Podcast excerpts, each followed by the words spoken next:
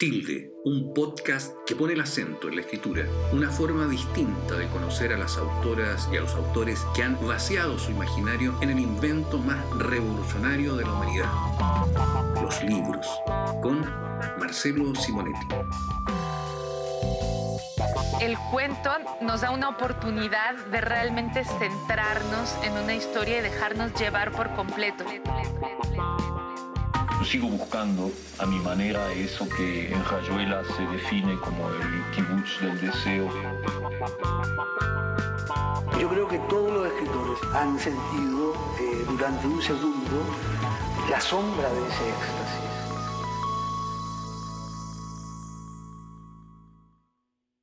Los últimos meses han sido agitados para María José Navia. No hace mucho hizo una gira por distintas ciudades españolas como parte de la promoción del libro de cuentos Todo lo que aprendimos de las películas, volumen finalista del importante premio Ribera del Duero y que fue publicado por la prestigiosa editorial Páginas de Espuma. En abril de este año visitó la Feria del Libro de Buenos Aires a propósito de la llegada a Argentina de dos títulos que ya habían sido publicados en Chile y en otros países como Colombia y España. Kintsugi, que ahora forma parte de la editorial Concreto, y Una Música Futura, título que se sumó al catálogo de Marciana. Son días felices y muy productivos para la escritora chilena, que se dio el gusto de ser entrevistada por dos periodistas que son referentes en el mundo del periodismo cultural. La española Laura Barrachina, que conduce el programa El Ojo Crítico de la Radio Nacional de España, y la argentina Hinde Pomeraniec, la voz del podcast Vidas Prestadas. Con ella conversamos, casi a manera de cábala, en el inicio de una nueva temporada de Tilde, el podcast que pone el acento en la escritura.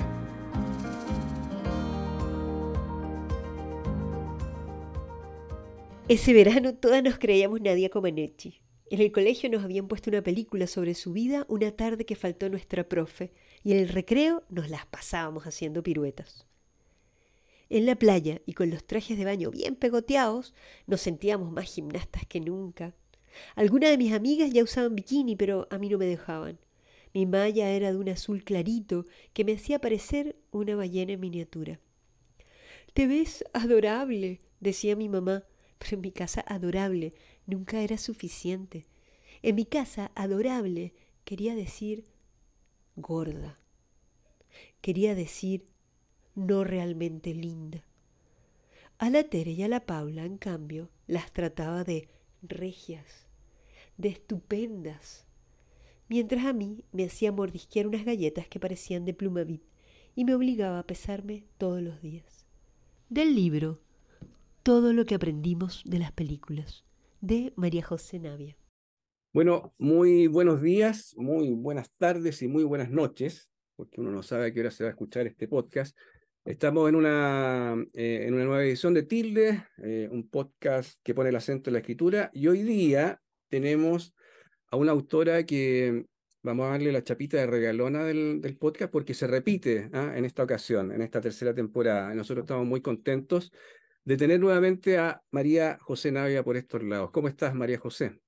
Muy bien, Marcelo. Feliz de estar con el prendedor de la regalona del podcast, porque es muy buen podcast, así que feliz de haber sido invitada otra vez eh, a hablar contigo.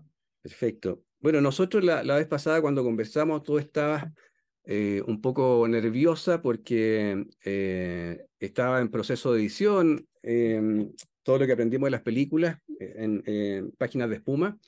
De hecho, ni siquiera quería re, re, revelar el título en aquella oportunidad, ¿no? Porque tenías miedo de que algo pasara, que se pudiera caer, en fin, pasan tantas cosas en el mundo literario. Pero ya te tenemos eh, de vuelta eh, con el libro publicado y luego una, una gira bastante interesante por el territorio español. Entonces, antes de entrar a hablar directamente de, de este libro de cuentos, que tiene una, una portada bellísima, eh, quería saber cómo... ¿Cómo fue eso, no? De irse de gira por España para la promoción de todo lo que aprendimos de las películas. Cuéntanos un poquito. Fue muy bonito y muy cansador también. Eh, fueron un montón de días y muchas ciudades. Estuve en, en, en Madrid, en Valladolid, en Salamanca, en Barcelona, en Sevilla, en Granada y en Úbeda. Úbeda. Y, y, claro, y en todos esos lugares eh, hicimos distintas actividades. En algunos lados era presentación más clásica, pre formato presentación de libro, ¿cierto? O alguien que presentaba y una conversación después. En otros casos fue club de lectura. Entonces en la, en la librería habían he puesto el libro como el libro del mes y entonces llegaba gente con el libro ya leído y era otro tipo de conversación el que se daba. Entonces fue muy bonito y además mucha prensa, que también eso agota, alegra y, uh-huh. y, y sorprende, porque, porque hay muchos medios culturales, muchas radio, muchos programas de radio culturales, eh, muchos periódicos de las distintas ciudades. Entonces eh, de repente tenía días en que, no sé, contestaba siete entrevistas, una detrás de otra, y al final del día era como, no sé cómo me llamo, no sé cómo se llaman mis cuentos, ya no sé qué estoy respondiendo, eh, y yo feliz de conversar contigo. Aparte, nos, la gente que, que está escuchando, no sé si sabe, pero con Marcelo nos conocemos hace muchos años, fue editor de un libro mío que me gusta mucho que se llama Lugar, hace varios años también, entonces yo estoy muy cómoda conversando aquí contigo, pero en general yo soy más introvertida, soy tímida, entonces estos despliegues de, de entrevistas una detrás de otra a mí me costaban, o sea, de, terminaba el día súper cansada, y, pero, pero salió precioso, no, fue muy bonito y las presentaciones estuvieron muy bonitas. Tuve una muy soñada que, que fue que en Barcelona presentó el libro Rodrigo Fresán, que, que, que es mi escritor favorito, una persona que yo admiro muchísimo, entonces para mí era, eh, nada, fue, fueron, hubo muchos momentos que era como, los quiero mirar desde afuera, mm. quiero desdoblarme y estar en el público, porque como para poder experimentar esto y, y no estar acá que estoy muerta de nervios y no entendiendo mucho lo que está pasando. Claro, como si fuera una película también, ¿no? En alguna sí, manera, ¿no? Me, después pensé qué ganas de que alguien lo hubiese filmado para verlo después, porque hay ah, muchas claro. cosas que ya se olvidaron de, de todos estos días. Pero por ahí era, era... presentaciones. Sí, algunas personas filmaron unos videitos que... que tengo, pero, pero claro, como que se hubiese o transmitido o que hubiese quedado en algún lado para, para yo poder verlo, me habría, me habría gustado mucho, pero lindo, porque además fue distinto empezar eh, con un libro en otro país, porque es primera vez que me pasa, eh, yo he publicado en otros países, pero siempre primero en Chile y después se editaba en Colombia, o se editó en México, o se editó en España, pero acá fue primera vez que el libro partió en España, entonces las primeras lecturas que se hicieron eran con ese ojo, ¿no? Que están buscando otras cosas, que conocen menos de ti también en cierto sentido, porque como que apareciste en España, ¿no? En Chile ya he publicado más cosas, me conocen un poquitito más, entonces fue, fue interesante la, la experiencia también, como partir desde ese, de esa falta de expectativas o con expectativas distintas de lo que yo podía llegar a ser o llegar a hacer, ¿no? Con, con el libro de cuentos. Oye, ahora que decías lo de la edición de, de Lugar, eh, uh-huh. me acordé que en rigor es de, es de antes que te conozco, porque, y aquí me voy a, a rogar una, algo que a lo mejor no tiene mucho que ver, pero yo debo haber sido uno de los primeros que, que te leyó como públicamente, por decirlo, ¿no? Que fue en el concurso de la Católica. Claro. Que fue el año dos mil once, dos mil trece, ya no. Marcelo, o sea, tú quieres que revelemos nuestra... Ah, bueno, pero fue hace... Bueno, hace... Pero, Marcelo, eso, eso fue el dos mil... ¿O dos mil tres, dos mil cuatro? dos mil cuatro. Uy, toda la razón. Oye, esto ya, bueno, pasa, ¿cómo pasa el sí, tiempo? Era cuando, yo era, cuando, era cuando yo era estudiante en pregrado, en sí, sí, la sí. universidad... Eh, y sí, por eso, no, sí, por eso digo hace muchos años. Hace me, harto tiempo, claro. Lugar, pero antes, antes, claro, tú fuiste jurado en ese concurso cuando claro. yo gané, después a mí me pidieron el año siguiente, el dos mil cinco, que yo coordinara el concurso y ahí también nos, me tocó trabajar contigo sí, como claro. nivel de la organización y, y después presentaste S A N T a, como hace... dos mil siete o dos mil seis. Eso fue dos mil diez, no, eso fue ah, dos mil diez. Mira, ya. Sí. Oye, pero ¿qué tanto, que... tanto tiempo ha pasado? Yo pensé que era mucho menos. No, si tenemos una ya, relación larga. Una larga historia, nosotros, una larga historia. Y hay que decir que en, que en aquella ocasión, el dos mil cuatro, dos mil tres, ya no me acuerdo bien exacto, pero tú ganaste el concurso de cuentos y ganaste el concurso de ensayos. ¿Ah? Sí, fue, dos que había en la universidad. Sí, sí, sí, fue, sí. Bien, fue bien impresionante eso. Bueno, pensando sí. en, la, en la estudiante que, que escribió un cuento para ese concurso y escribió un ensayo también para ese concurso, Eh, al momento en que estás ahora, eh, ¿cómo, ¿Cómo, cómo lo tomas, no? ¿Sientes que ya estás instalada? Eh, ¿Sientes que, que estás eh, eh, dándote a conocer a otro mundo, al, al mundo europeo, por decirlo de alguna manera, o a España específicamente? ¿Cómo, cómo analizas tú este, este recorrido por el, por el mundo de la literatura en tu calidad de autora? ¿Te gusta el camino que has hecho? Sí, me gusta, y me gusta mucho, y me gusta porque lo que, lo que te comentaba un poquitito antes, como creo que han sido muchas sorpresas. No es el camino que, o sea, si me hubieses preguntado, le hubieses preguntado a ese estudiante eh, que, que ganó ese concurso cuál sería su ideal de camino literario, habría sido probablemente un camino muy distinto, eh, porque también conociendo poco del mundo yo, y ilusa, inocente, qué sé yo, pero... Claro, uno piensa, bueno, que quiero publicar, no sé, una novela muy joven y en una editorial grande, tras, como que esté en todas partes y qué sé yo. Y mi camino ha sido mucho más eh, paulatino, he ido creciendo como, siento yo, orgánicamente y con, la, mm. con mis posibilidades también, porque yo después ahora, estando en, en el lugar que estoy, o sea, me doy cuenta que, o sea, si me hubiese pasado eso, ¿no? O oh, escribo una novela que se gana, no sé, un premio gigante y me las tengo que hacer un tour por todos lados, me muero. O sea, no va acorde con la, o sea, con la, o sea, con la persona que yo soy ni la que yo era a los veinte, veintiún años. Entonces, eh, creo que he ido de a poquito eh, publicando en Chile, de a poquito eso se, eh, esos libros han ido gustando, entonces se han ido publicando en otros países, en... en en España, en Colombia, en México, ahora en Argentina. Yo voy la primera semana de mayo a Argentina a presentar Kintsugi y Una Música Futura, que salieron en ediciones locales, y ahora este salto un poco más grande, que es eh, llegar a Páginas de Espuma, y, y, y Páginas de Espuma que publica en España y otros territorios de Latinoamérica,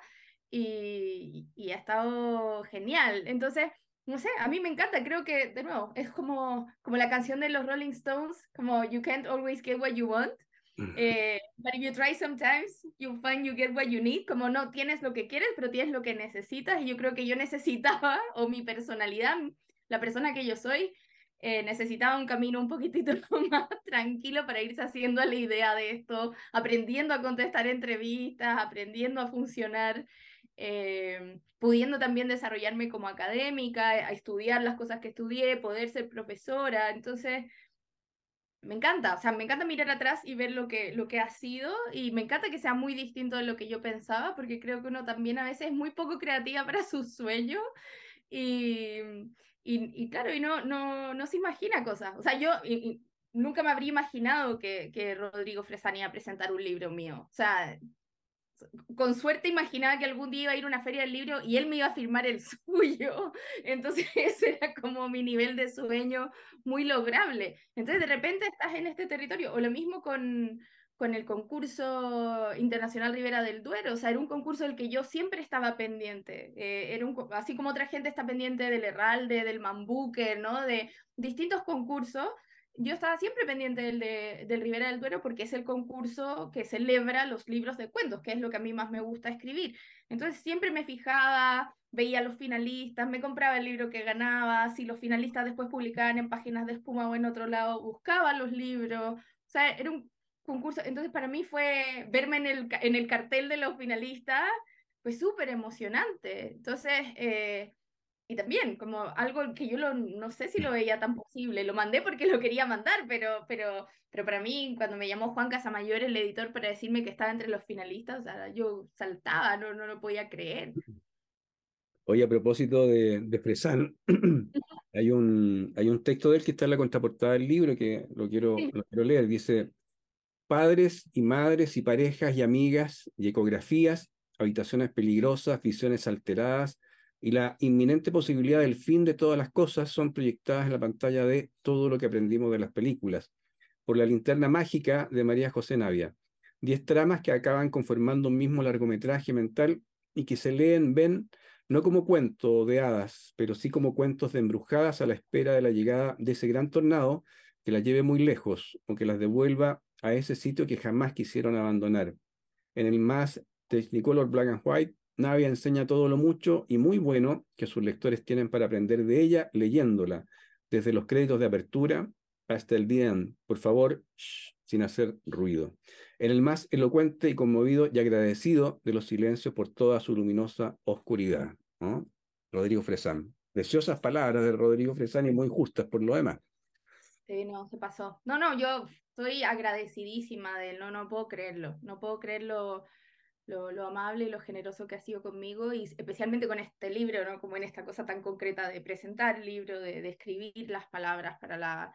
la contraportada y, y, y un texto así de largo, además, porque a veces, claro, son dos líneas. Eso son dos, claro, claro. Me preocupó de, de, de escribir un, un muy lindo texto y hizo una lectura muy, eh, muy bonita. Igual quiero decir, para no, porque no, no quiero desmerecer a ningún otro de mis presentadores. El, el, el caso con Rodrigo Fresán era, era muy especial para mí, porque es mi escritor favorito, pero para mí también fue muy impresionante presentar en Granada con Andrés Neumann, que, que hizo una, una lectura maravillosa, o, o con Mónica Ojeda en... en Madrid, que es una escritora que también yo admiro un montón, me parece una tremenda novelista, tremenda cuentista, así que no, tuve mucha suerte con todos los presentadores, y, y así que no, no, in, in, impactante, no, yo me tengo que pellizcar de repente por, por algunas cosas que han estado pasando, y, y sí, no, no, muy feliz y muy agradecida. Oye, María José, eh, cuando uno termina de escribir un libro, tiene... o sea, es una idea de lo que, de lo que quiso decir y de lo, y, lo, y de lo que el libro cuenta finalmente, ¿no? Pero en este encuentro con, con lectores españoles, con, con otros escritores y escritoras, eh, ¿hubo una correspondencia entre lo que tú querías contar y lo que ellos recibieron? Te lo pregunto porque de pronto los lectores eh, descubren cosas que uno...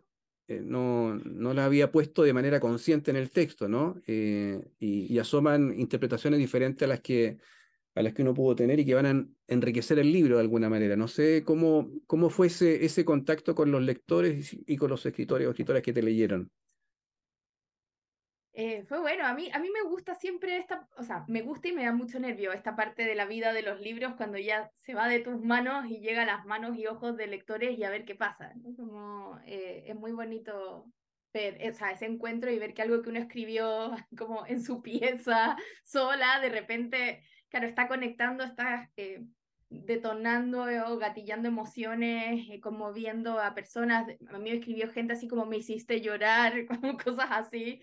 Eh, con alguno de los cuentos, y eso siempre es muy bonito, que te compartan, como que te abran la puertita a su, a su mundo de lectura. A mí me gusta mucho, y es, la, es como una de las razones por las que sigo en redes sociales, que me parece un espacio que a veces se puede poner medio tóxico, pero es tan bonito ver cuando alguien subraya un párrafo de tu libro, ¿no? Y lo comparte con tanto cariño, que me gusta estar ahí, poder mirarlo, que me puedan etiquetar, que me puedan comentar cosas. A mí me, me gusta.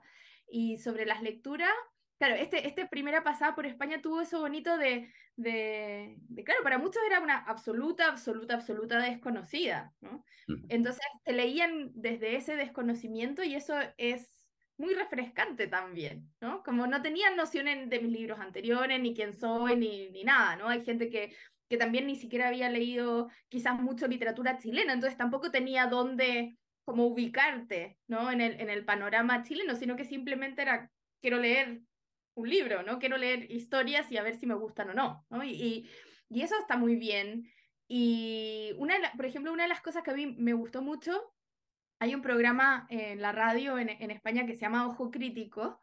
Que, Lo que escucho me invitan, todos los días. Y, te, ah, te, y cuando te escuché me dio mucha alegría de, de verte ahí, sí. de escucharte ahí. Claro, Con entonces, Laura Barrachina. Laura Barrachina, Laura Barrachina, sí. Barra. Y, y claro, y a mí me invitaron a este programa. Y fue tan lindo el programa, o sea, como habían buscado las canciones que yo hago referencia en el libro, en un minuto ponía, pusieron parte de la música del Mago de Oz, fue súper conmovedor. Yo estaba así como, voy a llorar, necesito que se acabe este programa porque me está conmoviendo mucho esta experiencia. Bueno, y una de las lecturas que hizo ella, eh, que hizo Laura en, en, en ese programa, fue que se imaginaba que al final del libro, cuando se acababa, todos los personajes iban a ver una película, ¿no? Como... Y, y, y, me, y me parece una imagen tan bonita, porque un poco era para mí esta idea de, claro, eh, cuando uno va al cine, ¿no? Cualquier persona va al cine, tú estás en una sala compartiendo la oscuridad de la, de la sala, viendo una historia, y con personas que son distintas a ti, personas que tal vez no vas a ver nunca, tal vez va acompañado con alguien, ¿cierto? Entonces, me, es, esa creo que representa muy bien el espíritu de esta colección también, entonces fue, fue una lectura muy bonita, yo también la, ahora la uso para explicar mi libro, también me ha servido, me ha servido un montón, y eso fue, eso fue muy lindo. Eh, después, cuando Mónica Ojeda hizo la, la presentación del, del libro, se fijó en... Porque una cosa que a mí me, me entristecía de mi libro, eh, yo siempre digo que cuando uno escribe logra ciertas cosas que quería lograr con su libro y hay cosas que no logra, ¿no? Como que yo, por lo menos hay cosas que yo quería hacer y no me resultaron, ¿no? Y es como, bueno, para el próximo libro a ver si funciona.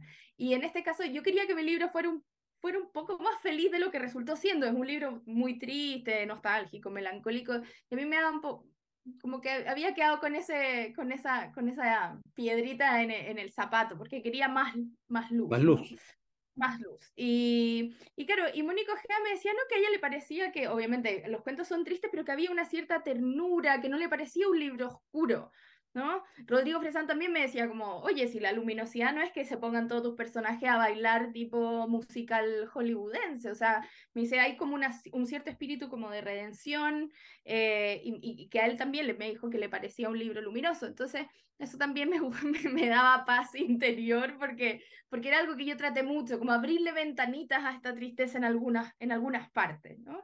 Y... Y claro, y también al, al escribir un libro sobre el, o sea, no sobre el cine, pero donde las películas tienen un papel importante, no tanto porque sea un libro erudito, yo no quería hacer un libro erudito sobre el, ¿cierto? Las grandes, magnas obras del cine, sino esta presencia cotidiana de las películas en nuestras vidas, las que forman parte de nuestras historias, nos conectan con otras personas, nos aprendemos algunas líneas de memoria, eso me interesaba, hacer homenaje a algunas como Lost in Translation, eh, que es mi película favorita, El Mago de Oz, porque...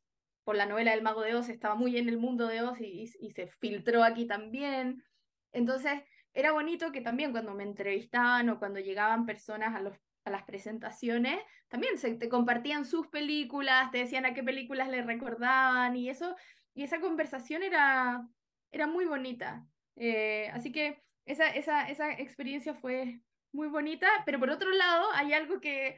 que que cuando, cuando sale a veces en, la, en las notas que han salido sobre el libro, me, me, me hace sufrir, que es, yo traté mucho eh, de, de escribir sobre lo que yo llamo las relaciones del casi, ¿no? Como vínculos transitorios, vínculos fugaces, casi madres, casi padres, casi familia, eh, salir un poco de las definiciones tan rígidas o de las cajitas muy rígidas, y, y claro, cuando dicen...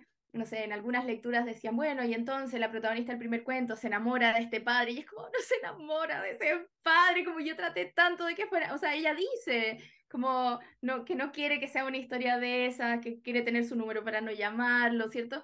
Porque me interesaba que no se fuera por esos caminos más típicos, ¿no? Entonces, que fuera ese acompañarse en esta cotidianidad del... de la clínica, ¿no? O sea, esta niña, niña, mujer, ¿no? Que, que va sola a los procedimientos y que de alguna manera eh, se acerca a este padre y a este niño y se acompañan en esta espera, ¿no? Pero, pero ella no quiere salir los fines de semana con este caballero, ¿no? No, no, no quiere conformar una familia nueva, sino que es este vínculo sutil. Lo mismo con Bond, con esta chica y, y la expareja de su madre... Eh, me interesa, o, o en caso de escenas borradas con Diana y Laura, ¿cierto? No, ella no quiere ser la madre y llevársela o secuestrarla, ¿no? Ella ocupa esta, este lugar de cuidado eh, en, esto, en estos momentos que son tan importantes para ella y para, para, y para Constance. Entonces, me interesaba esa sutileza. Entonces, cuando de repente en las lecturas me las llevaban como a las hacia cajitas otro lado, de... claro. Mm. Ah, a mí me da, me da un poco de... Eh, claro, era como, no, pero bueno, cada quien lo lee como, como, lo, quiere, como lo quiere leer, pero, pero a mí me importaba mucho, o gente que no lo lee en orden, yo siempre le pongo mucha atención al orden sí, del libro, eso, eso ir pasando de un cuento a otro, y entonces cuando alguien me decía, sí, me, me leí Calima, y yo decía, ah, ¿te terminaste mi libro? No, no, partí por ahí. Y era como, oh, no, no, no, no. Claro.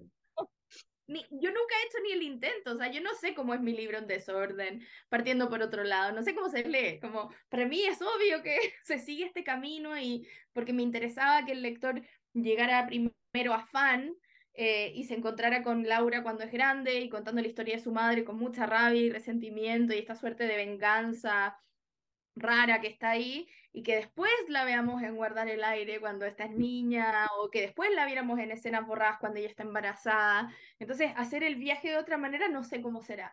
Entonces, ese, ese tipo de cosas, mi, mi mente de maniática profunda sufre, pero, pero bueno, ojalá que al menos le gusten los cuentos. Sí, bueno, es que yo creo que eso igual es un, es un, es como un, un riesgo, ¿no?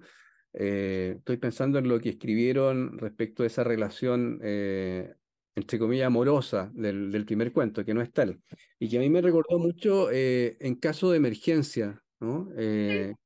tiene, es que tiene, tiene algo de eso. Tiene, la, una, tiene las obsesiones que la persiguen, ¿no? Sí. Claro, no, pero, pero me, me gusta mucho lo que dices, porque de alguna manera, o sea, está acá en el libro esta posibilidad de ofrecer eh, un mundo de, distinto a partir de entender las relaciones, no de una manera tan obvia, ¿no? Porque hay, hay una serie de, de grises, ¿ah?, entre medio de, de una realidad y otra.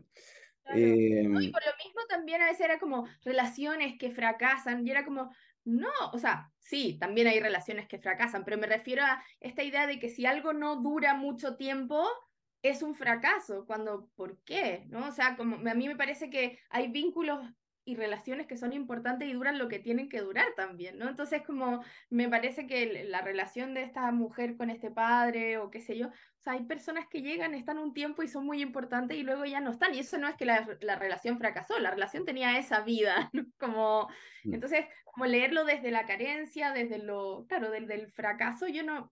A mí esa lectura no, no, no, me, no, me gusta, no me gusta tanto. No, pero hay una, hay una, hay una idea respecto de la, ¿cómo decirlo? La, y no sé si existe esta palabra, pero de la incomple, incompletitud. Sí, claro, sí. Algo, algo incompleto, ¿no? Eh, sí. Pero no como sinónimo de fracaso, sino que muchas veces nuestras vidas avanzan en esa, en esa línea, ¿no? No terminamos ciertas cosas, hay relaciones que se acaban por distintos motivos, ¿ah?, otras que duran más, ¿no es cierto? Pero... Claro, pero, pero que tenían que estar, digamos. No sí. Es que uno diga, tengo que borrar eso de mi vida porque, no, no sé, duré dos años con quien sea, sino, no, eso hizo que yo sea ahora la persona que yo soy. Yo creo que pasa también con los libros, o por lo menos esa es mi, mm. mi actitud respecto a lo que escribo. De repente hay cosas que no, se, no las publico, ¿cierto? Pero las escribí, le dediqué un tiempo... Y, y, y si no se publica no es un fracaso de ese libro, sino que tal vez tenía que ser esa, esa experiencia para sacarme ciertas cosas de encima, para definir ciertas cosas y escribir lo que venía después. Entonces yo creo que en, en, en la escritura nada se pierde, o sea, hay muchas, no sé si te pasa a ti, pero como borradores y cosas que están ahí, sí. Y que no es para, lo voy a seguir trabajando para publicarlo, tal vez hay un minuto en que uno llega a un punto en que es, no, parece que este no es un libro que yo quiero que exista en el mundo, mm. pero me hizo bien desarrollar este personaje, me hizo bien desarrollar esta idea, y tal vez de todo ese, de todo ese manuscrito van a llegar un par de líneas a un cuento en el futuro, ¿no? Sí, claro. No, no, te, te, me pasa exactamente lo mismo. Y ahora que te escuchaba, y, y después de haber leído todo lo que aprendimos en las películas, Eh, recordaba algo que decía en una charla TED Andrew Stanton, que es el director y el guionista de Buscando a Nemo, eh, de Toy Story y otros, y él hablaba eh, de que había descubierto en el proceso de escritura de estos guiones y dirigir la película eh, que había una suerte de de mecanismo por el cual los creadores eh, trabajaban historias o contaban historias siempre Eh, dosificando la información, dejándola incompleta, y decía que en la historia ocurría lo mismo que pasa con, lo, con los niños, ¿no? Cuando nosotros nos conversamos con un niño que está aprendiendo a hablar, tendemos a completar las frases que ellos no pueden terminar, y yo creo que hay algo de eso también en, tu, en tus cuentos, ¿no? Uno efectivamente ve estas relaciones que, que no terminan de calzar, ¿eh?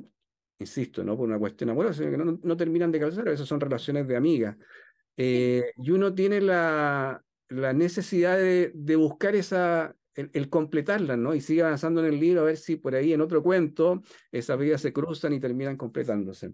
Eh, y yo creo que ahí hay algo, ¿no? Del, del, del A D N de María José Navia, escritora, ¿eh? que, que a uno le, le gusta, digamos, eh, buscar en sus libros.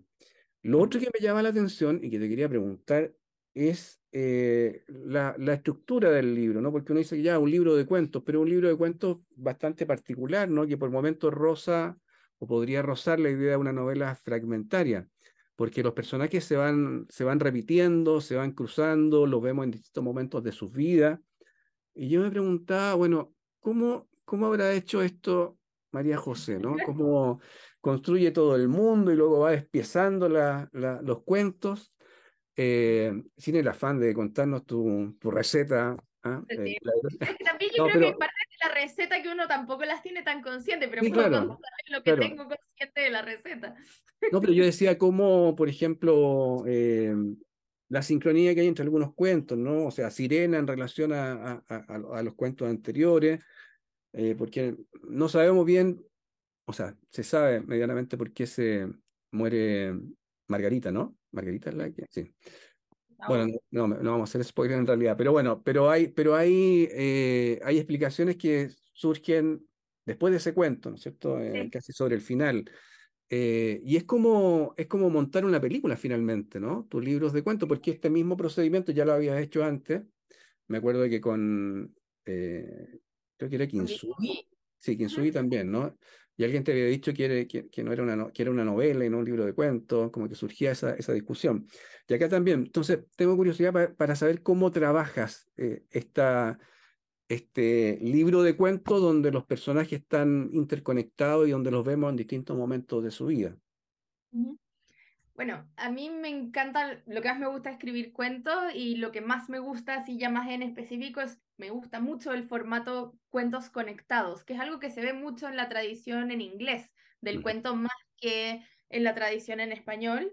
Eh, y, y soy muy lectora de ese tipo de libros, los disfruto mucho, y también porque disfruto los escritores que, que también juegan con este, estas repeticiones de personajes y motivos en su obra en general, no, no, no, aunque sean de cuentos o no, ¿cierto? El caso que ya dije de, de Rodrigo Fresán, que es como su obra entera, los libros se van hablando unos con otros, pero también incluso eh, Virginia Woolf lo hacía, o sea, el personaje de la señora Dalloway sale desde la, en la primera novela de Virginia Woolf, que se llama Fin de viaje, después reaparece en la señora Dalloway, después ella escribe La fiesta de la señora Dalloway, que es una colección de cuentos sobre los invitados a esta fiesta, o ahora lo que hace también Elizabeth Strout, con Olive Kitteridge, o con Mi nombre es Lucy Barton, que tiene estos personajes que van reapareciendo y la historia se sigue contando.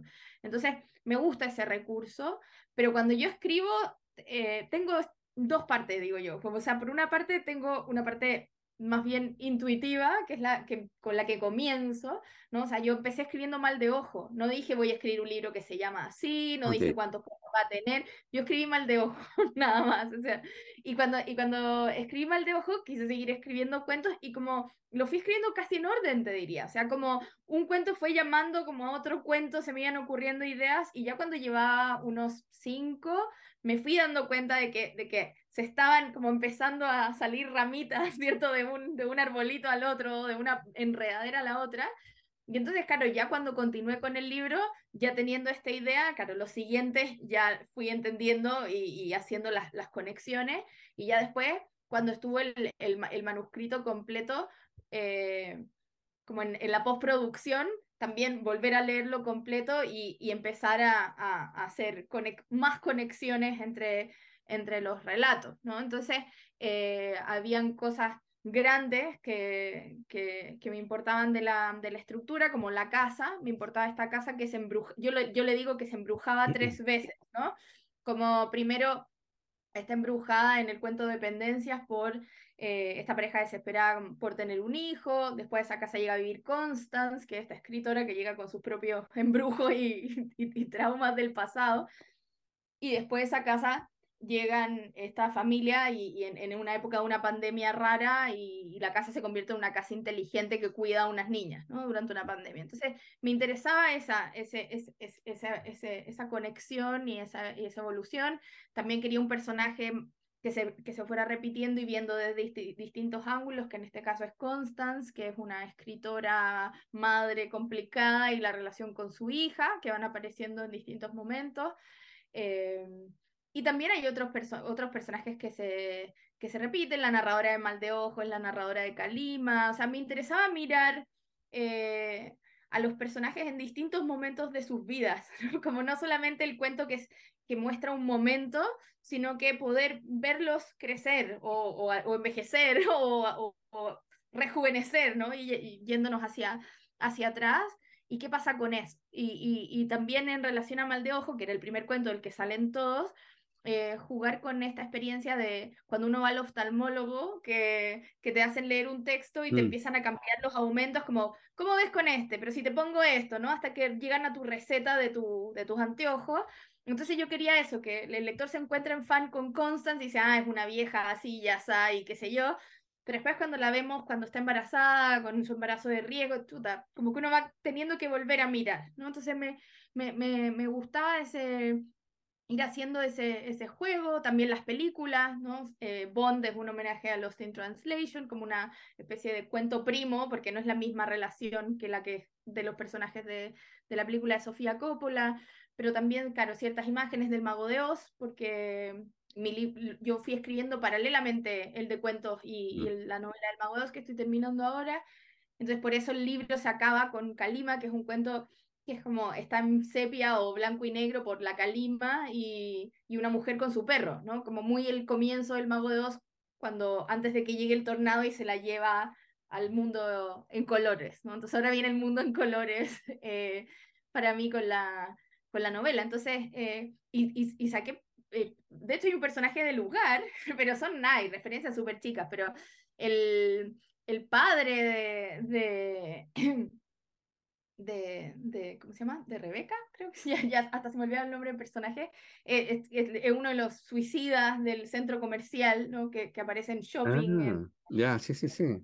Sí. Que se, que se cuenta, entonces, eh, que es el, el padre de ella y el padre de Víctor, que también, bueno, eh, entonces me, me interesaba esa figura y personajes que se leen unos a otros, o sea, Daniela del primer cuento lee libros de Constance, ¿no? Y, y, y de hecho ella estuvo en el mismo bus que estuvo Constance con su hija cuando aparece Miss Ohio, pero no saben, ¿no? Y entonces me interesaban esas cosas, como que estuvieron en el mismo lugar, pero no se conocen, pero ella la lee.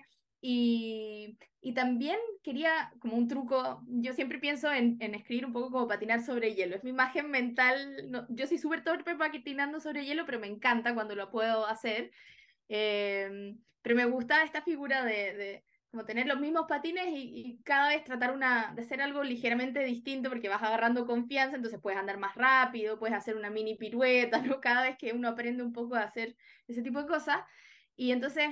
Eh, quería que los cuentos terminaran en otro cuento, o sea, me, esa, esa idea de, de yo hago un cuento y el cuento comienza y termina, yo uh-huh. quería como agarrar la semilla de ese final y plantarla en otro cuento, entonces me, me gustaba eso de que, no sé, en el caso de mal de no, de sacar la lengua, por ejemplo, que sabemos que esta amiga de la madre de la protagonista está enferma de cáncer, ¿no? Que, no, que, que supiéramos qué pasó con ella en el último cuento, ¿no? Nosotros en el último cuento sabemos, que, no, no vamos a hacer spoiler, pero sabemos sí. que le, le pasó, ¿no? O, o, en el, o en Bond nos enteramos un poquitito más de la relación que ella tiene con su hija, ¿no? Que en, en, el, en, en el cuento eh, Sacar la lengua, esta mujer...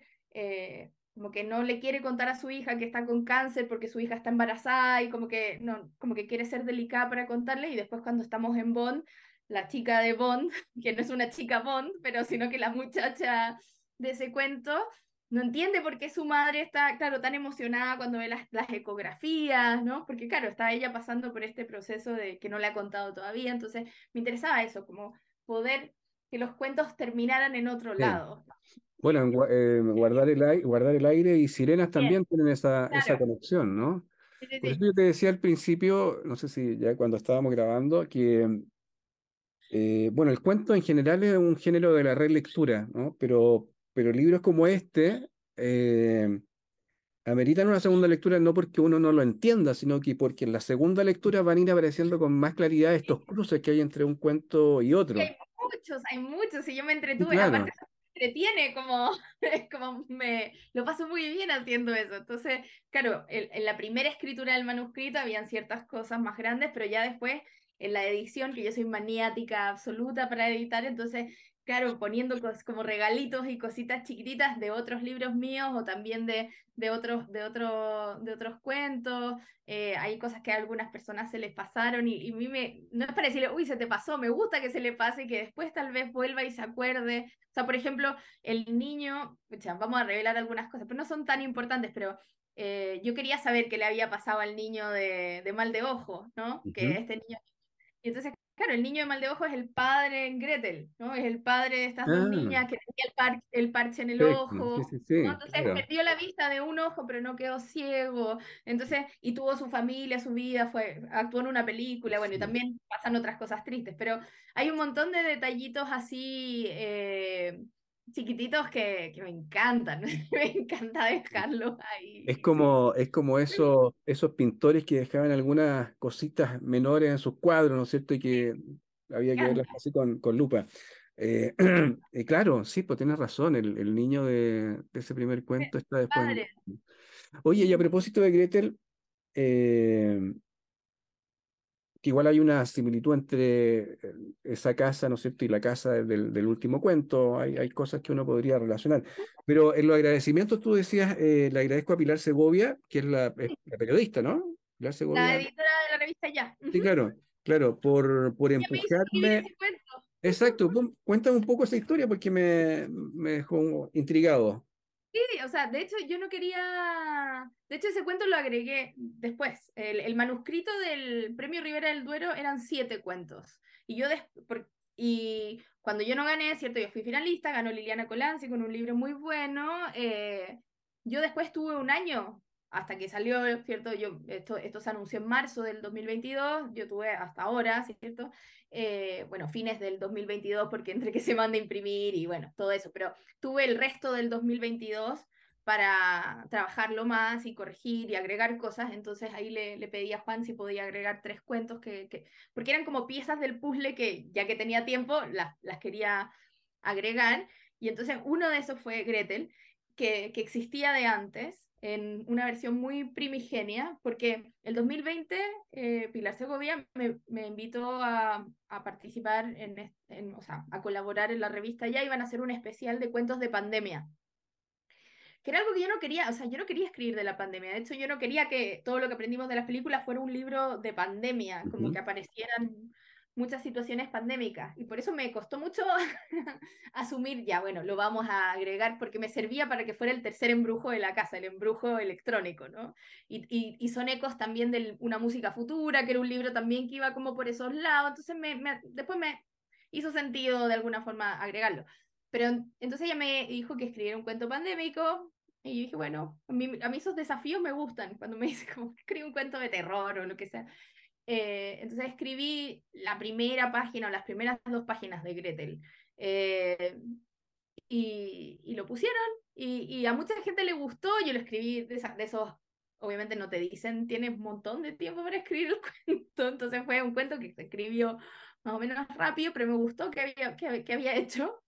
Y, y claro, cuando, cuando ya estaba trabajando el manuscrito final, pensé, uh, ese, ¿qué haría? ¿Será que puedo ser que sea la, la última como versión de esta casa? Y entonces lo alargué y agregué más cosas, metí a este padre. Antes, en, en las dos páginas que salieron en la revista Ya, era el comienzo, o sea, un poco la situación de estas niñas encerradas, hay una pandemia, eh, la madre está siempre en el hospital porque es doctora, el padre murió en la pandemia, entonces esta casa que se llama, el sistema operativo que se llama Gretel, las cuida, las alimenta, ¿cierto? Y, y es un poco siniestra la...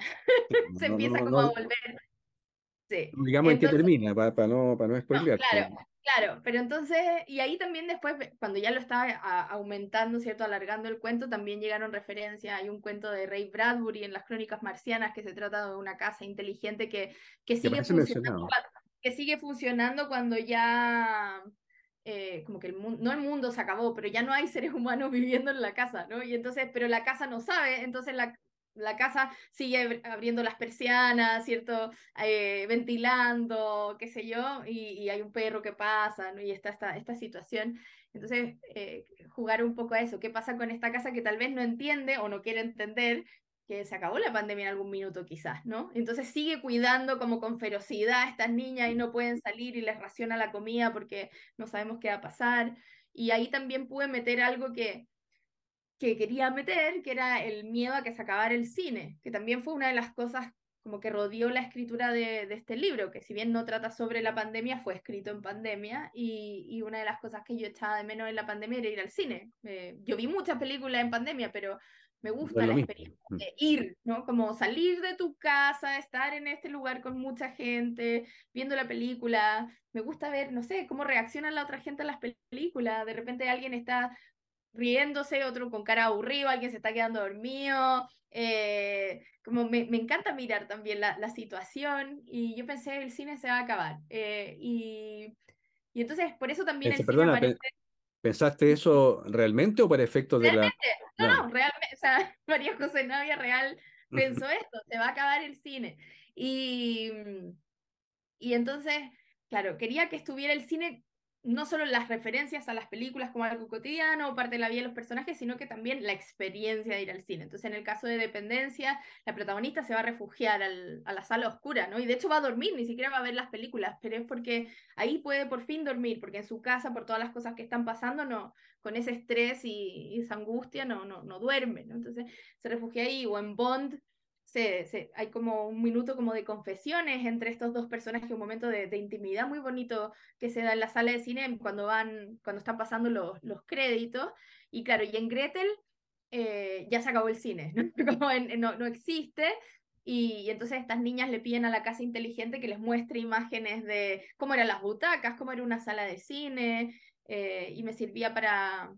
para ponerlo ahí. Ojalá que no se acabe nunca, por favor, el cine, pero, pero claro, era ese miedo, que es un, dentro de todos los muchos miedos que tuvimos en pandemia, era un miedo muy chiquitito y tal vez banal, pero, pero a mí de repente me sacaron un pedazo de mi cotidianidad, ¿no? Yo iba al cine toda la semana y, y de repente eso ya no estaba, y seguí viendo películas, pero es otra cosa, ¿no? Y mm. yo no sé cómo, yo tengo cuarenta, pero yo no sé cómo será para las nuevas generaciones, si existe ese...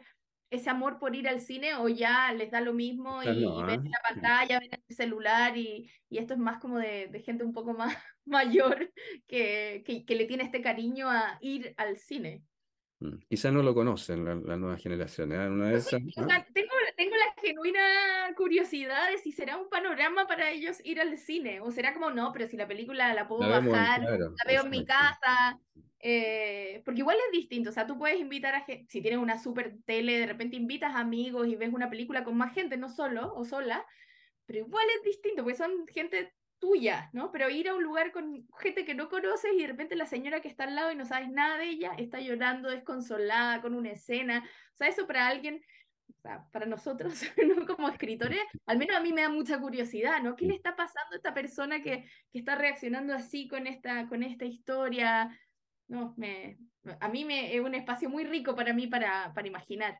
Sí, y además que está, está todo el ritual, ¿no? O sea, desde la llegada al cine, estas gigantografías con las imágenes de las películas, los afiches, las los comerciales, que, la, la, los trailers, claro, las sinopsis que dan claro. antes...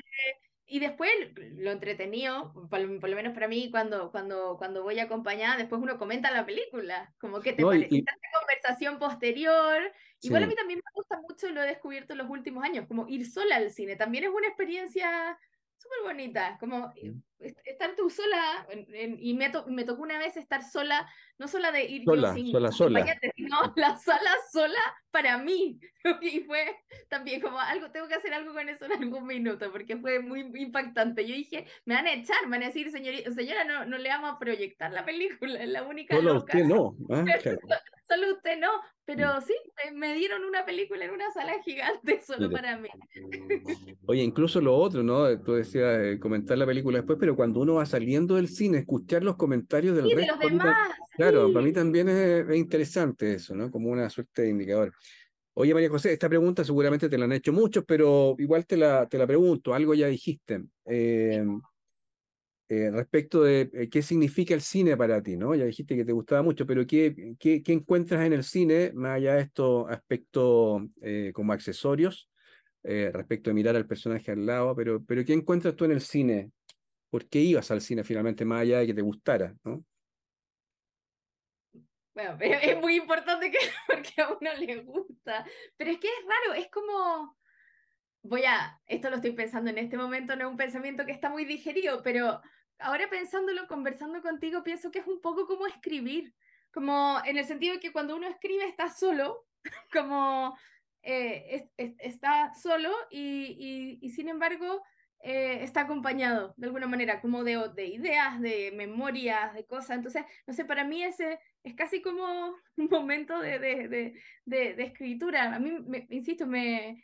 no sé, me, y, y también, de nuevo, viendo los rasgos de personales de cada uno, yo soy súper tímida, entonces el cine es un, un buen lugar, uno va al cine y, va, y no tiene que mirar a nadie, mira la pantalla, ¿no? Era como la cita perfecta, en mi juventud, digamos, como, porque vas y por un rato como que no tienes que estar preocupado de conversarle a nadie, ni de mirar a nadie, miras una película y, de, y en ese rato tal vez ya como que te, te vas entrando en confianza y después ya puedes conversar, pero, pero me gusta la experiencia y en, y en términos del cine como las películas, no, no el ritual de ir al, de ir al cine, o sea, me, me, me gusta el tipo de conexiones que se arman. Yo creo que también hay algo familiar en mi, en mi caso, porque yo vengo de una familia que no es muy lectora, o sea, mi familia así como núcleo más uh-huh. cercano, mi, mi papá, mis papás, mis hermanos, son cero de...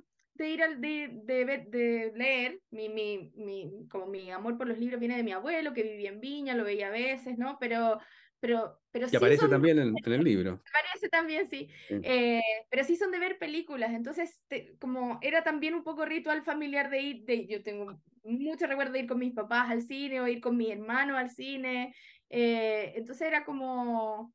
no sé, un momento de, de, de conexión, de, de disfrutar de otras historias, como meterse en la cabeza de algunos directores, cómo están mirando el mundo, eh, y yo también digo, es una suerte de educación sentimental, o sea, el cine para bien y para mal te llena de expectativas sobre cómo es la vida, cómo debería ser la vida, ¿no? Y, y, y yo he dicho también que es como...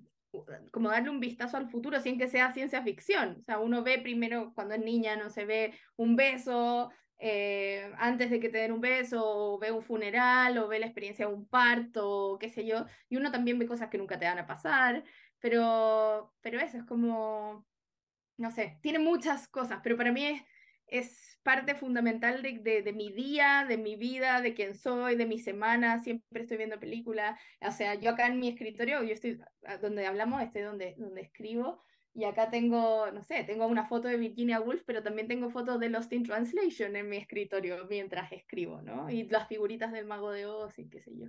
Entonces, porque, o sea, para mí es tan importante Lost in Translation como... no sé, la señora Dalloway, ¿no? Dentro de como, cómo me han hecho como la escritora que soy, ¿no? Entonces, eh, y no sé, para mí muchos de mis cuentos eh, se, se, de este libro se entienden en, con referencia a películas, o sea, hay algunas obvias, ¿cierto?, que están mencionadas, pero también, por ejemplo, para mí toda la figura de Constance, de esta madre, viene de una película de Sarah Polley, que es una, una directora canadiense que se llama Stories We Tell, Eh, que es un documental que ella hace sobre su madre y contrata a una actriz, ¿no?, para representar a su madre, y entonces hay toda una, una como reflexión sobre lo que uno puede conocer de una madre o no. Si yo puedo contar la historia de mi madre, que la conozco, pero en verdad no la conozco, o conozco, hay partes que, que no conozco de ella, eh, o las películas de Isabel Coixet, para mí han sido súper importantes en términos de la construcción de, de atmósferas, de personajes, a veces más que... no sé, que la obra de, de otros escritores que son importantes para mí. Entonces, eh, creo que es un, una forma de rendirle también homenaje a todas esas películas que me han hecho escritora. Eh, también me hicieron escritora todos los escritores que siempre tra trato de mencionar y, y hacerle homenaje, pero también las películas. Sin estas películas, yo sería otra escritora, ¿no? Entonces, bueno, a propósito, de lo, a propósito de lo que decías de, del documental de Sarah Polley, eh, hay una parte en el... es de, de hecho, yo creo que el último cuento está en ¿o Gretel? No, de, claro, de Kalima, dice eh, bueno, mi papá me mandaba videos tristes, historias de perros perdidos que volvían a ver a sus dueños, de soldados que regresaban de la guerra y de sorpresa a buscar a sus hijas al colegio. Yo le respondía con unos cuantos corazones. Él había ido a buscarme muy pocas veces, pero eso no importaba ahora. Aquí viene lo que, lo que me interesa, dice, supongo que hay un momento en el que todos perdonamos a nuestros padres, no importa lo que hayan hecho, y ese momento llega a veces con frialdad, a veces con un dejo de ternura, el instante en que nos damos cuenta de que estamos igual de rotos que ellos, que también hemos cometido muchos errores, y más aún que nunca hemos sabido quiénes son. Los hijos siempre navegamos esa superficie e intuimos solo algunas cosas, muy pocas. hay un momento en que ya no queremos echarle la culpa a nadie y el futuro se mira con un poco menos de miedo. ¿Mm? Que tiene que ver con eso, ¿no? Quizás. Dice quizás. Quizás, quizá, perdón, me faltó quizá. Sí, es verdad. Es que es importante, eh, o sea, para mí... Sí, la, la, el... el matiz, el matiz, obviamente. El sí. matiz, la última sí. línea quizás. Sí, sí, sí. La omití sí, porque pero... me estaba alargando, pero es importante el, el quizá. No, no, no, pero es importante, perdón, lo, eh, puntillosa, pero es que en esa, porque claro, es como... como estas palabras para el bronce, entonces, pero a mí me importaba poner el quizá, porque sí. nah, tratando si no, de... Si no suena como una sentencia, ¿no? Y, y, y claro. tu libro no, no es sentencioso, y en general tu narrativa Exacto. es sentenciosa. De sí, hecho... No, y... allá... Dale, dale, perdón. Sí, no, no, es que algo que iba a decir que se me había olvidado, lo mencionaste tú, que todas las referencias a las películas que hay en el libro, incluso también a, a, a ciertos escritores y a ciertos libros, eh, no...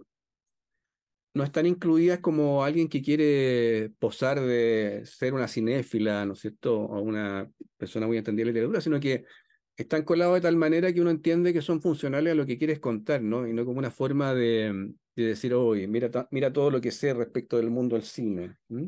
No, sé. no esto, o sea, me interesaba un montón eso, como escribir desde alguien que es, disfruta mucho del cine, pero no de, de, de la erudición y, o sea... Yo sé harto de cine, de no de todo, pero podría haber hecho algo más eh, en ese sentido, pero no, me interesaba esa cosa cotidiana de la película que dejaste en el cable, o sea, como ese tipo de cosas, Taken, ¿no? Como meter esas referencias también. Y, y, so, y la cita, me da risa, porque esa cita, hay algo que pasa, ¿no? Que mucha gente, Fresán la leyó en el lanzamiento, Lana Josefa la leyó en el lanzamiento en Santiago... Eh, creo que en algún otro de los lanzamientos también, como hay algo que pasa con eso, algo hice con eso, con esa frase, hay pero algo de... hay algo ahí, como que los lectores se quedan enganchados, pero, pero me importaba, quería, y por eso también no me gusta cuando parten leyendo Calima, porque para mí es importante sí. que después de haber leído el libro completo, uno llega como a esa reflexión también de, ya hay un momento en que también paremos de echarle la culpa de que, no sé, me trataron mal cuando niña y entonces por eso soy así, o me pasan, mi papá me hizo esto, mi mamá me hizo esto, eh, está bien, obviamente las cosas que nos suceden en la infancia y mientras crecemos nos dejan marcas, pero... pero también uno hay un momento que también hazte cargo de tu vida y caminemos para adelante, ¿no? Entonces me importaba esa, esa figura de ella como de desprenderse de, esa, de ese peso del pasado, de ese pasado, eh, o de esas marcas eh, familiares, y un poco quedarse con lo bonito, y, y de hecho hay otro momento más adelante en ese cuento que dice, el recuerdo es esa luz que no se apaga, ¿no? Entonces como pensar en, en, en, en su caso, de, tuvo... O sea, el mundo se puede acabar en ese cuento, o sea, hay como un ambiente medio ominoso, pero, pero claro, ella tuvo una relación eh, muy bonita con una persona, ¿no? Y está como en este proceso de duelo y de reflexión y finalmente eh, como agarrarse de esa luz y no del peso de ese otro pasado de mi papá no me iba a buscar al colegio o lo que fuera. Entonces, eh, estaba ahí la, la, la figura, pero nada, me... me, me... Me gusta, me, me gusta que te guste ese párrafo también. Oye, y te iba a preguntar algo que te lo, me, se me ocurrió ahora, ¿no? Pero, ¿tú los cuentos te los sabes enteros? O sea, podría ser, porque me dijiste quizá así de inmediato, ¿cómo? Y no estás leyendo el cuento. Pero, ¿hay cuentos que podrías repetir fragmentos de memoria, tal cual? ¿Sí? Sí, o sea, sí, es que, claro, tengo, hay algunas, es que, bueno, también te lo confesé, o sea, es un párrafo sí. que me lo han leído de vuelta no, muchas vale. veces, también por ese lado me acuerdo de, de, de ese quizás, como porque me, era, fue importante para mí cuando sí. lo escribí, eh, pero claro, por ejemplo, eh, yo también lo he contado, en el, el caso del segundo cuento, Dependencias, surgió porque eh, yo el dos mil veintiuno, como mediados del dos mil veintiuno, me, me cambié a una casa, yo vivía en departamento... Eh, como eh, viví en casa alguna vez cuando era más joven con mis papás, digamos, pero como en mi vida de adulta siempre en departamentos más bien chiquitito, y ahora ten, tenía, tuve la oportunidad de, de, de poder cambiarme una casa, y, y en esta casa hay un árbol en la entrada, tengo un jardín chiquitito con un columpio, que es como esto, estas cuerdas con un neumático, digamos, ese tipo de, de columpio. Y... Mmm, y nosotros, con mi marido llegamos y nosotros no tenemos hijos y está este columpio Y pensamos, ¿qué hacemos? Lo sacamos, lo dejamos, y justo en alguno de esos días nos, fueron a, nos vinieron a ver, típico a conocer tu casa, y, y mis sobrinas y sobrinos se quedaban pegados en el columpio, jugaban un montón, entonces dije, ¿para qué lo vamos a sacar?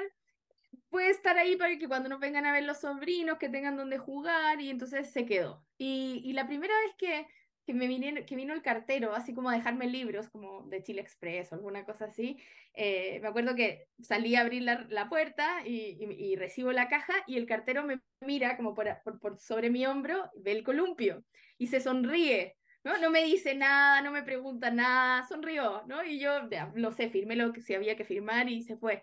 Y me acuerdo que cerré la reja y pensé, el columpio siempre los confunde, ¿no? Como, y, y de ahí salió esta historia de, de dependencias, que no es mi historia, o sea, las otras cosas no son autobiográficos, pero me acuerdo perfecto de esa línea. Entonces, si alguien me cita al comienzo y me dice, el columpio los distrae, yo sé que es, el columpio siempre los confunde porque me acuerdo de memoria, o eh, podría, podría dibujar de memoria su oreja, así parte mal de ojo, ¿no? Eh, ese verano nos creíamos Nadia Comaneci, así parte el tercero, o sea, claro. Como me sé, me sé los comienzos, me sé algunos párrafos, eh, no sé, mal de ojo, eh, las películas siempre nos mienten, le cambian los colores a las cosas, eh, como que hay algunas oraciones que, que, claro, que me acuerdo particularmente, entonces por eso, y porque, como te decía, soy muy maniática para revisar, entonces soy, soy desordenada para empezar el proceso de escritura, pero ya después cuando está armado, empezar a hacer estas conexiones más sutiles, y revisar las oraciones, y, y lo hemos hablado otras veces, yo grabo el cuento en voz alta, lo edito de oída, entonces soy... Eh, entonces, claro, me, cuando de repente me, me citan mal algo, yo sufro también. Sí, o sea, cuando claro. de, repente, de repente ponen en una, te citan en una reseña o algo y cambian una palabra, ves como, no, pero si no dices eso, pasé tanto rato con esa palabra para que me la saquen de ahí. Eh, de hecho, hasta el título este me lo cambian, así que quiero volver a mis títulos sí. de una palabra, sí. porque te juro que... Yo siempre decía todo lo que aprendí de las películas, y no, pues todo lo que aprendimos de las películas. Y, y, o sea, me, me he tenido todo lo que aprendimos sobre las películas, todo lo que hemos aprendido, todo lo que aprendimos en las películas, eh, sí. entonces todo lo que aprendimos casi, me lo han dado vuelta tantas veces que, nada, el próximo, espero que el, en el del Mago de Oz logre el título de una palabra, una palabra. Estoy, trabajando, estoy trabajando en ello para que no me la cambien. Oye, recién, recién hiciste una cita eh, que decía, eh, las películas siempre nos mienten, ¿sí? Y después seguía, nos... Siempre, le, le, o sea, no, le cambian los colores a las cosas. Le cambian los colores a las cosas, claro. No, es que eso te iba a decir que quizás esa luminosidad que hay en el libro... Y que, y que tú no habías visto con tanta claridad, y te la mencionó Ojeda y, y Fresán, eh, tiene que, yo creo que está ligada también a, a esas películas, ¿no? Lo que gira en torno a las películas ofrecen esa, esa luminosidad de alguna manera. Yo creo que, porque a mí también no me pareció un libro oscuro en ningún caso, ¿no? Es sí, cierto. Yo creo que también, de nuevo, uno lo compara como con su expectativa, entonces yo quería más, algo más luminoso y logré algo menos luminoso en lo que yo quería, pero claro, los lectores que leen el libro ven luz en ciertas partes, a mí me habría gustado quizás más luz, o sea, en ese sentido, y está la cita, no, no está la cita de ese cuento, pero... Eh, como Big Fish de Tim Burton, o sea, cuando, uh-huh. uno, cuando uno ve las películas de Tim Burton, Tim Burton tiene películas oscuras, ¿cierto? Como Sweeney Todd, ¿cierto? Como el, el, el hombre manos de tijera, que, que, que, o sea, eh, eh, oscuras en términos de, de la estética, ¿cierto? De, uh-huh. Y tiene otras como Charlie y la fábrica de chocolate, ¿cierto? Como Willy Wonka y, y Big Fish, y otras donde es como muy saturado de luz. A mí me habría gustado ir más a, ese, a esa saturación de luz, y creo que quedé como en un... con lucecita, pero no llegué a esa saturación de luz, tal vez con este libro no habría funcionado, eh, en el del Mago de Oz estoy tratando de, como, aferrándome a la luz para que no se me vaya, hasta el minuto estoy logrando algo como bien chillón, de, de luz, digamos, no de gritón, y... Pero claro, eh, acá, acá creo que la, la luz está un poco, un poco más sutil, pero me, me encanta cuando, cuando lo ven, cuando lo ven ahí, o me dicen que es menos triste que mis libros anteriores, también es algo que me hace feliz, porque traté de, de incluir eso, o sea, yo siempre he, he contestado, y a veces me retan, me, me han retado algunas personas, porque digo que mi cuento favorito es Bond, y me dicen, pero ¿cómo? Como que si yo fuera, dijera, mi hijo favorito es este, ¿no? Y, y, pero para mí es, el cuento, es mi cuento favorito de este libro, porque, porque eso era lo que yo quería. Como ahí logré exacto lo que yo quería, como un cuento bonito, una historia de amor sin que fuera amor romántico, eh, como una cosa media entrañable. O sea, ese, ese era el cuento, como para mí ese cuento es... es Esa es la cantidad eh, de luz que te hubiera gustado eh, proyectar sí, al resto. Me hubiera gustado todo, pero tal vez si todos hubiesen tenido esa cantidad de luz, este no, no, no brillaría tanto como yo creo brilla, y por eso hasta el medio, porque Fresán me decía, pero entonces ¿por qué no lo pusiste al final si era tu cuento tan favorito, lleno de luz? Y dije, bueno, pero porque quiero que sea eh, el corazón de mi cuento, de mi libro. Entonces el, es el de al medio, es el, el justo, si uno, uno lo lee en orden, ¿cierto? El cuento de al medio es Bond. Entonces, ese, ahí es el, el corazón de, de todo lo que aprendimos de las películas y, y, y nada. Bueno, de nuevo, en mi construcción muy obsesiva y después el lector llega y agarra y lee cualquier cosa y en cualquier orden, pero por lo menos en mi diseño maniático era importante que estuviera ahí. Y, y, y no, Iván, va, hay que decirle a los lectores, a quienes escuchen este podcast y... y lleguen a todo lo que aprendimos de las películas, que tienen que leerlo cronológicamente, ¿no? Tal como está... Eh... montado, por decir un término cinematográfico. Oye, ya estamos llegando al final. María José, te iba a hacer una pregunta y después te, te voy a pedir una, unas recomendaciones. Eh, ¿Por qué Lost in Translation es tan importante para ti? ¿Qué hay ahí, no? Eh, Porque aparece en este libro, apareció también en otros libros tuyos. ¿Qué hay ahí? Y siempre lo dicen, ¿no? Bueno, porque, de nuevo, es... A ver... yo voy a dar una explicación a esto, tengo una respuesta racional a esto, pero también siento que es como, como explicar un enamoramiento, ¿no? Uno puede enumerar las características, sí, me gusta esta persona o quien sea, por, y da, hay razones tal vez, pero al final es una cosa medio inexplicable. Entonces yo creo que también pasa eso, es un enamoramiento con, con esa película, conectó con cosas tal vez mías, que, que algunas que tendré conscientes, otras no tan conscientes, y la veo siempre, pero me acuerdo, o sea, me gusta mucho esos trabajos que hace con el silencio. Yo también soy una escritora que, que trato de sugerir más que, ¿cierto?, de escribir muchísimo. Entonces, es como el cuento que a mí me habría gustado escribir, ¿no? Y que se llevara la película que a mí me habría gustado hacer. Eh, de nuevo, estos vínculos sutiles, la presencia de Japón, que también es muy fetiche para mí, ¿cierto? Se encuentran en Tokio. Eh, entonces... todo, ¿no? Los, los diálogos son pocos, yo soy mal, a mí no, soy mal, de, de, digámoslo de frente, soy mala para los diálogos, me cuestan, tal vez porque soy tímida, entonces hablo, me cuesta, pero entonces eh, creo que en esta película también tenemos eso, que es, es mucho de la atmósfera, de imágenes, y, y llegan, hay poquitas palabras, o sea, si uno lee el guión de Lost in Translation, es poco lo que hablan los personajes entre sí, son imágenes de ellos mirando por la ventana, haciendo gimnasia, ¿cierto? Pero en términos de, de diálogo no tanto, y, la y para mí la película funciona perfecto, la encuentro bellísima, encuentro que el final es una preciosidad, y yo escribí hace años, ¿cierto?, y está en lugar ese cuento, se llama Instrucciones para ser feliz, y, ¿cierto? Y en ese cuento eh, la protagonista está obsesionada, que es una extranjera en Chile, ¿cierto? Eh, está obsesionada con, con ese final y piensa que lo que le dice Bill Murray al oído de Scarlett Johansson son las instrucciones para ser feliz, ¿no? Mm. Eh, y, y entonces está eso, eh, pero debo decir, y también lo confesé en, la, en algunas de las presentaciones, que yo quería poner un epígrafe de Lost in Translation, y yo debería haber visto la película y haber sacado un pedacito de donde lo encontrara, ¿no? Pero lo que se me ocurrió hacer fue leer el guión, y me rompió el corazón leer ah, el guión. Yeah. Porque, porque, porque yo pensé que en esa escena final iba a salir como eh, Bill Murray se acerca al oído de Scarlett Johansson y no se escucha lo que le dice, ¿no? Pero en el guión sí sale lo que le dice. No te y creo, wow. Tan decepcionante, tan, pero tan mal escrito y decepcionante que nada, fue como, no puedo creer, no puedo creer esto, no puedo creer esto. Y, y nada, y, y a, además que en la película, ¿cierto? La relación entre estos personajes es súper sutil, uno entiende que de repente hay como una cierta atracción, ¿no? Como que en esa puerta sí está más abierta que en el caso de mi cuento, que no, no, yo no quería, por lo menos si alguien lo vio por ese lado, pero la idea era que no está eso, ¿no? No está esa dimensión romántica, posibilidad romántica entre estos dos personajes. Y, y, en, y en la película, Los eh, Perdidos en Tokio, ¿cierto? Es muy sutil, ¿no? Como la, lo, la atracción. Pero en el guión es explícito. No te creo. Como, Oye, el guión es explícito. Entonces, entonces, por ejemplo, hay una escena, no sé si te acuerdas, que, que Bill Murray, el personaje de Bill Murray, ¿cierto? Bob, Bob Harris, lleva a Charlotte, como salieron en la noche y ella se quedó dormida, entonces la lleva de vuelta a su, a su habitación y como que la, la, la arropa, ¿no? La, después la del karaoke, ¿no? Creo que eso es... Sí, después de, de, de que salen en la noche, ¿no? Y entonces, eh, y la ropa la deja y se va, ¿no? De, de la habitación, pero claro, eso es lo que sale en la pantalla.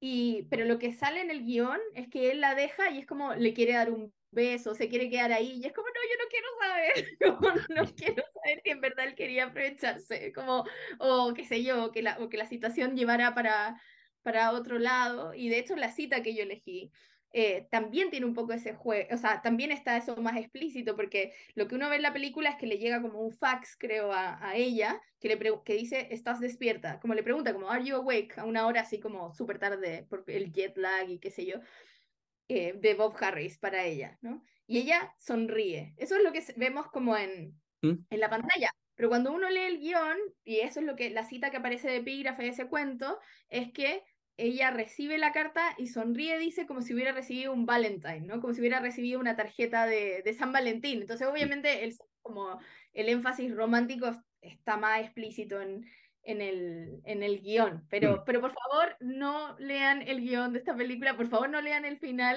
Eh, me parece que es como no, pero, mira, traumático. Yo, no, porque igual yo creo que la, la película tiene millones de virtudes, ¿no? Pero quizás la virtud sí. mayor es precisamente... esa frase que no se dice, ¿no? Sí, lo que sí. no se dice, como no sí. tenemos que saberlo. Claro. Pero yo pensé que eso era, y, y, y, y, y probablemente después como, tal vez fue, porque yo también comenté esto en el lanzamiento de Barcelona, y me acuerdo que Fresán dijo, pero dinos qué dijo, y yo dije, estás loco, o sea, yo no voy a traumar. Ah, yo te voy a pedir lo mismo, te voy a pedir lo no, mismo. No, no, no, no, no, te lo mando. Hice lo mismo con, con Rodrigo, después le mandé por mail, le dije, si tú quieres saber este final, como aquí está el guión de Lost in Translation, después me escribió y me dice, como, qué horror, está horrible, como, Oy, no, como no. yo te dije. Pero, pero dije, no, o sea, no, esta gente no vino acá para que yo les rompa el corazón de esta manera, así que no lo... No lo... No lo, no lo comenté, pero claro, yo pensé que iba a salir, no sé, no se escucha. Entonces, bueno, la interpretación de, de Rodrigo era que tal vez era algo que se le había ocurrido a Bill Murray, ¿no? Como que Bill Murray dijo, esto ah. es un horror, como no. cuando filmó la última escena y que tal vez fue Bill Murray el que dijo, como se lo dijo para callado, esa frase que es, es que no, es que no quieres saberlo. No, mejor no, no, no, no mejor no lo voy a, no quiero saber en realidad, me prefiero quedarme no. con esa... Entonces, hiper aburrido, soso, mira, no, ya. Bueno, entonces como que tal vez él dijo, se la voy a decir como para callado y que quede como el misterio absoluto del, del cine. No sé, si, no sé, tal vez le estamos, tal vez fue la misma Sofía Coppola, tal vez fue Scarlett Johansson, ¿no? Pero era como, como él era el que la dice, como que tal vez fue él el que tomó la decisión de salvar esta película, de arruinarse en su final. Pero eso, cuidado con las cosas que lean, porque... Sí, porque... es verdad. Oye, eh, ah, por último, te quería pedir eh, recomendaciones en términos, no para ser feliz, digamos, sino que recomendaciones de libros, ¿no? ¿Qué, qué libros podemos recomendarle? Porque siempre es interesante saber qué está leyendo, eh, qué está leyendo la, la escritora y los escritores. ¿Qué está leyendo o qué recomiendas leer? Eh... Digo, para, nuestro, para nuestra audiencia... Pero de, de, en ¿Mm? general, leído como que de aparición reciente, relacionado con este libro, ¿qué tipo de recomendación? Eh, si tuvieras que hacer un regalo a alguien, que, a alguien querido, ¿qué le regalaría? Eh, bueno, depende a quién también, pero, pero ya, para no ponernos como cosas tan espinosas, pero es que sí, depende, es, es que es verdad. A, depende a quién le vamos a regalar. Eh, pero, a ver, por una parte... Uno de los libros que me tocó releer ahora, porque lo había leído el año pasado cuando salió, pero lo leí ahora a propósito de que vino a Chile y que escribió una columna, es Fortuna de Hernán Díaz, mm. que es un escritor eh, argentino que escribe en inglés, muy particular, eh, y tiene esta, no, esta última novela que se llama Fortuna, en inglés se llama Trust, si lo pueden leer en inglés, bueno.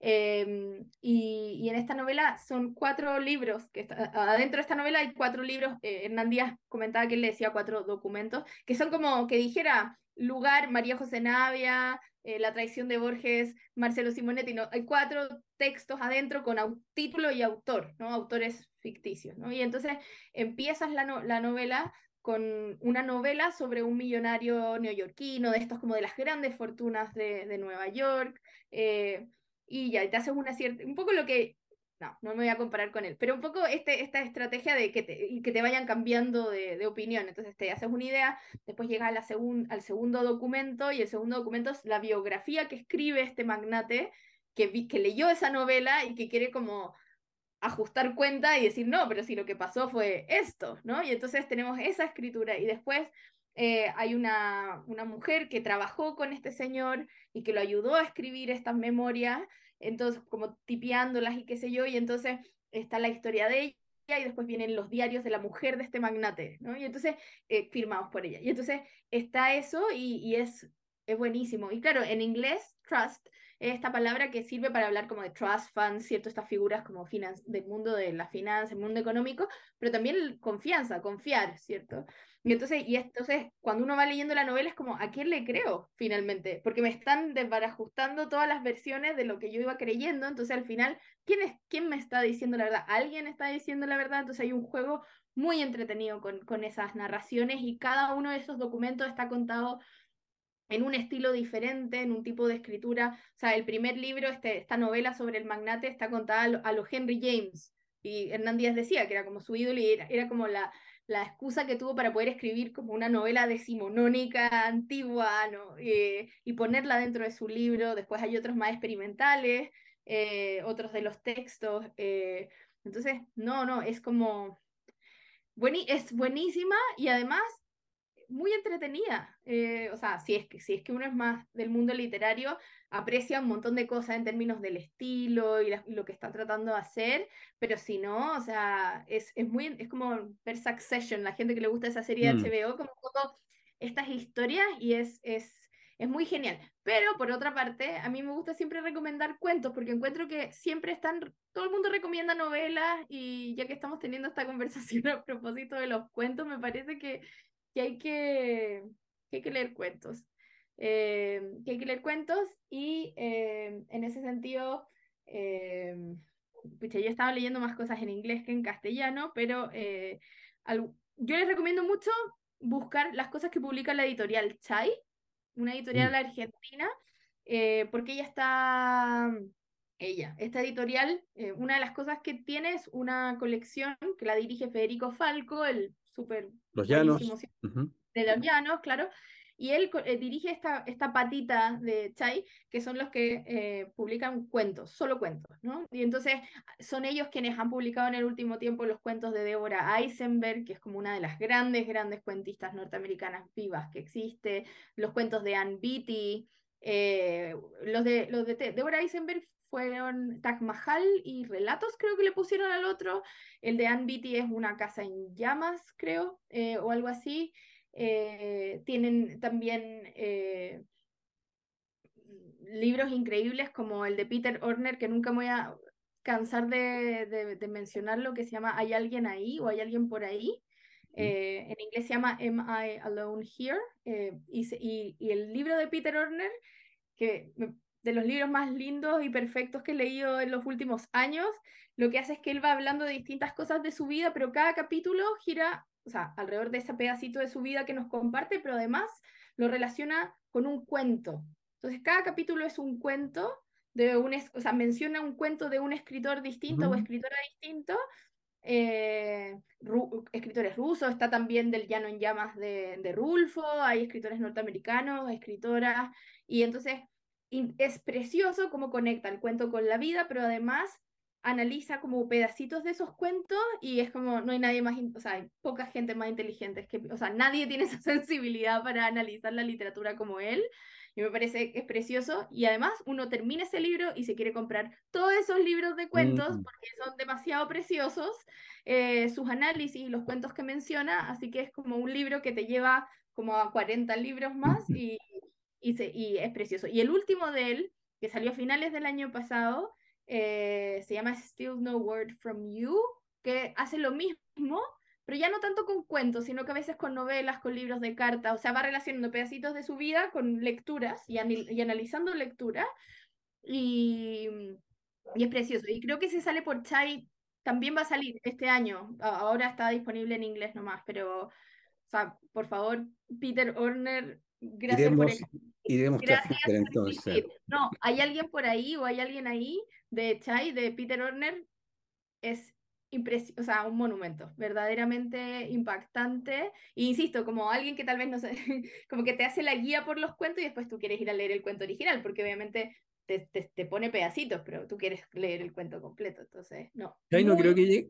Chai no creo que llegue a Chile, ¿no? Yo no he visto libros de Chile. Sí, pero por eso lo ¿Sí? estoy recomendando, porque ah, Chai lo distribuye creo que Big Sur, creo. Ah, perfecto. Pero yo, no, yeah. pero yo lo he visto, o sea, hay muchos libros de Chai. Chai también está haciendo algo muy bonito con diarios de vida, entonces, por ejemplo, ahora publicaron los diarios de Catherine Mansfield, que están preciosos. Yo los he visto en, en librerías. No sé si llegan todos los libros de la colección, pero el de Peter Orner yo lo he visto. Alguno... El de Peter Orner yo lo he visto, el de, el de Catherine Mansfield también, los relatos también, eh, sí. No, Chai, busquen, o sea, y su catálogo es precioso, le achuntan a todo, eh, y, y, y, es, y tienen un ojo impactante. O sea, todo lo que vaya saliendo por ese editorial... Eh, hay que ponerle atención y... Atentos, Chai, sí.